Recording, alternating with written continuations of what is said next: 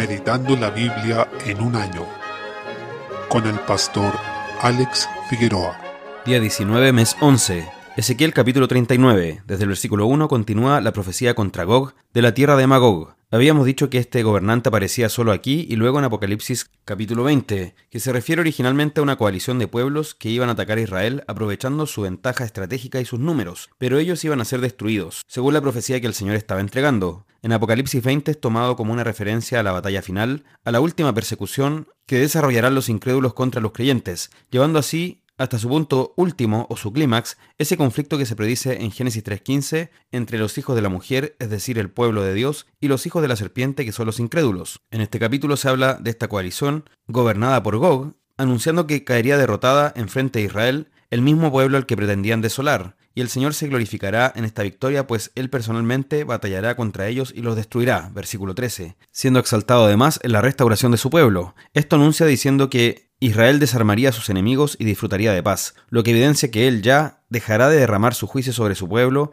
y le mostrará solo su favor y misericordia. Se anticipa una masacre masiva sobre Gog y su coalición, que como hemos dicho, anticipan el fin de los rebeldes a Dios y hostiles contra su pueblo. Tanto en el juicio de Gog como en la restauración de Israel sería conocido que Él es Jehová, que Él se santifica en su pueblo y se glorifica también en el juicio de sus enemigos. Desde el versículo 17 se describe una victoria aplastante del Señor sobre sus enemigos, presentando la escena de un ejército derrotado en batalla y que queda dispuesto como un sacrificio de Dios y un gran banquete para las aves y animales carroñeros. Se anuncia que Dios sería conocido y glorificado en este juicio aplastante. La figura utilizada aquí es tomada luego en Apocalipsis para referirse a la victoria de Cristo sobre sus enemigos en la segunda venida, lo que evidencia el real alcance de este pasaje en el libro de Ezequiel. Este texto nos muestra que las batallas descritas en Apocalipsis 19 y 20 son la misma, solo que miradas desde distintos puntos de vista, desde distintas perspectivas, pero finalmente es la misma batalla que se dará en la venida del Señor cuando Él aniquile a sus enemigos y les dé el pago por su rebelión. Capítulo 40. Desde el versículo 1, tomando desde este punto hasta el final del libro, se presenta la conocida visión del templo en el libro de Ezequiel, uno de los pasajes más complejos, no solo de este libro, sino también de toda la Biblia. Se han propuesto varias perspectivas sobre su significado, pero debemos tener en cuenta primeramente y según el mismo texto, que es una visión, que como tal recurre a símbolos, que pertenecen también a un lenguaje profético y apocalíptico, como vemos en Zacarías y Daniel, por ejemplo. De hecho, nuevamente es un ángel quien guía a Ezequiel en esta visión, versículo 3, tal como en las anteriores. Como se trata de una visión, no debemos concentrarnos en cada detalle de lo que se da, intentando extraer lecciones literales a partir de esos detalles, sino que debemos concentrarnos en el mensaje global que nos intenta dar la visión, es decir, en la idea de fondo más que en los detalles, porque en esto finalmente nos perderemos, como pasa con algunas interpretaciones de este texto. Vemos claramente que muchos elementos de esta visión van más allá de la experiencia normal, como un río que sale del templo y que pasa a ser una inundación, y este río aparece nuevamente en Apocalipsis, lo que nos habla de la constante referencia de ese libro al profeta Ezequiel. Se evidencia de hecho que varias de las cosas dichas en este pasaje se aplican a la nueva creación, al pueblo de Dios ya en la gloria en el libro de Apocalipsis. Se puede apreciar que las dimensiones físicas del templo y también la repartición de tierras que sale en esta visión nunca más fueron cumplidas en la historia de Israel. Además se habla de la reanudación de los sacrificios, siendo que Cristo, como ya fue explicado en el libro de Hebreos, se ofreció en sacrificio una sola vez para siempre. Por tanto, no puede ser que se vuelva a las sombras, ya que el mismo libro a los Hebreos aclaró que eso estaba próximo a desaparecer y estaba viejo, pronto a ser abolido porque se había inaugurado un nuevo pacto en la sangre de Cristo, por su ofrenda que fue hecha una vez para siempre. Con todo, el hecho de que el ángel ordena a Ezequiel declarar todo esto a Israel nos indica que esta visión tenía un significado relevante para ellos en ese momento y no solo para un futuro remoto. Esto debe tenerse en cuenta a la hora de interpretar esta profecía. Algunos han intentado arreglar esto desde el lado dispensacional, diciendo que estos sacrificios son simplemente conmemorativos, y ellos sostienen que el templo será reconstruido y el pueblo de Dios volverá a adorar en él. Pero claramente no se puede decir que son solo conmemorativos, porque en Ezequiel 45 dice que los sacrificios harán expiación por ellos, es decir, no se trata de una simple conmemoración. Por consiguiente, lo que sí debemos entender es que los profetas usaban el lenguaje del antiguo pacto, que era un lenguaje cargado de sombras, símbolos y cosas que habían de venir, que no eran la realidad definitiva, y esto era así porque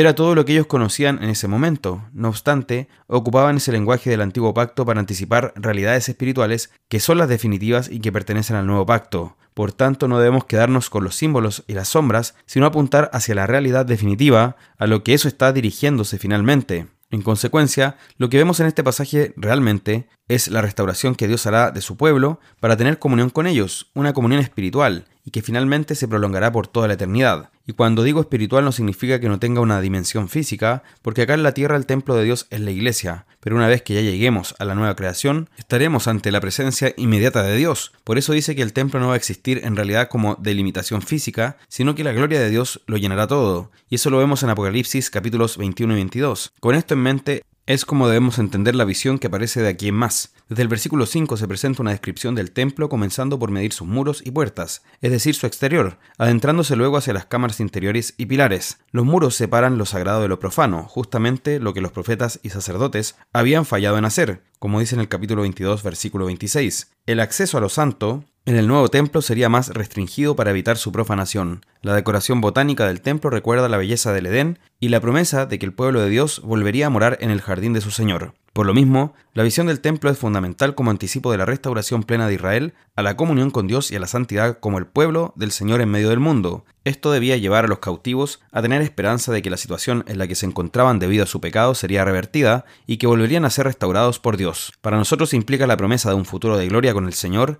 en el que podremos estar ante su presencia disfrutando de su bendición para siempre. Salmo 118 desde el versículo 1, comienza con una frase que es un lema en varios libros de la Escritura. Alabada a Jehová porque Él es bueno, porque para siempre es su misericordia. Esa debe ser también una canción constante en nosotros. Acá se enfatiza y repite, ordenándose a distintos miembros del pueblo y claramente a todo Israel que invoquen este nombre y que confiesen que para siempre es su misericordia. Desde el versículo 5, es un Dios que responde desde la angustia y que está personalmente con nosotros. El salmista repite, Jehová está conmigo versículos 6 y 7. Y esa es la base para que podamos estar firmes y confiados. Notemos este contraste. Por una parte no tememos lo que puede hacernos el hombre si estamos con el Señor. Y por otra parte dice, mejor es confiar en Jehová que confiar en el hombre. Mejor es confiar en Jehová que confiar en príncipes. Versículos 8 al 9. Así el temor de Jehová nos llevará a no temer a los hombres, pero también a no poner nuestra confianza en ellos, como si de ellos viniera nuestra ayuda y esperanza. En él podemos saber entonces que seremos salvos. Desde el versículo 10 el salmista declara enfrentar la oposición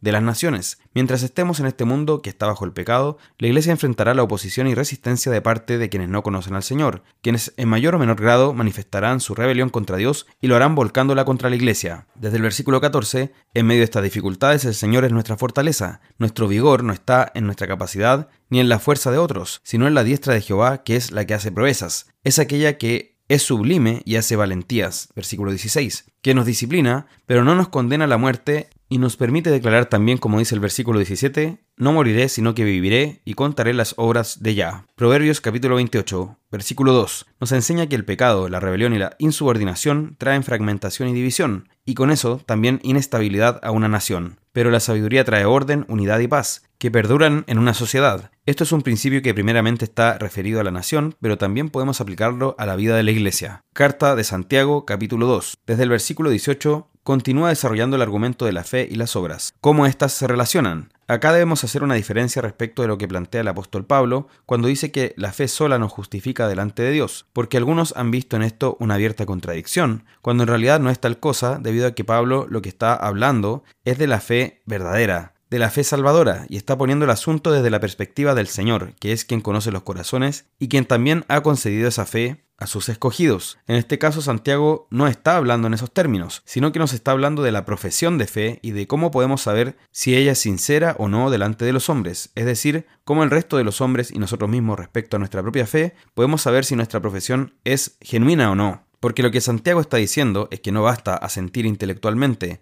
no basta decir estoy de acuerdo con estas verdades. No es suficiente confesar simplemente yo creo que Jesús resucitó o Dios existe y estar de acuerdo intelectualmente con eso, porque como dice en el versículo 19, también los demonios creen y tiemblan. Ellos tienen esa fe, entre comillas, como vemos que ocurrió durante el ministerio terrenal de Cristo, que los demonios incluso le llamaban Señor y lo reconocían como el Hijo de Dios. Pero aquí apunta Santiago, a que la profesión de fe se valida en los hechos, a través de una vida de obediencia, y esa fe es compatible y se concreta, se manifiesta en una vida en la que hay buenas obras que van de la mano con esa fe. En consecuencia, si se tiene una simple profesión de fe pero no hay obras, tal profesión es muerta, no tiene validez, no tiene vida, tal como un cuerpo sin espíritu. Versículo 26. Por tanto, a través de esta enseñanza, Santiago nos está llamando a tener una vida que vaya de acuerdo con la fe que hemos profesado, a que no nos conformemos con un simple estar de acuerdo con las verdades del Evangelio, porque tal fe, entonces, no es verdadera, sino que es vana y está muerta. Capítulo 3. Desde el versículo 1, Santiago nos habla de la lengua e introduce una pequeña frase que tiene gran profundidad. No os hagáis maestros muchos de vosotros. Esto atendiendo a lo referido anteriormente respecto a esta compatibilidad que debe existir entre la fe y las obras, a esta demostración de la profesión de fe que se debe tener en los hechos. Entonces no debemos hacernos maestros muchos de nosotros. Con esto quiere decir que hay muchos que tienen la disposición o las ganas de ser maestros, pero sus vidas no los acompañan en este sentido. Entonces, dado que el maestro tiene mayor responsabilidad delante de Dios y también delante de los hombres, no debemos hacernos maestros muchos de nosotros, ya que varios recibirán mayor condenación debido a que han asumido este puesto de gran responsabilidad cuando en realidad sus vidas no dan un testimonio acorde a ella. Luego habla de la lengua retomando lo que había empezado a decir en el capítulo 1, versículo 26. Si alguno se cree religioso entre vosotros y no refrena su lengua, sino que engaña su corazón, la religión del tal es vana. Nos da a entender que la lengua, si alguien pudiera dominarla, sería capaz también de refrenar todo su cuerpo, porque la lengua en realidad es una conexión inmediata con lo que hay en nuestro corazón, siendo como la imagen del balde que baja al pozo, donde lo que sea que hay en el pozo se extraerá en el balde, al igual que lo que hay en el corazón se evidenciará a través de lo que digamos, del uso que le demos a nuestra lengua, no solo en público, sino también claramente en privado, incluso cuando nadie nos ve.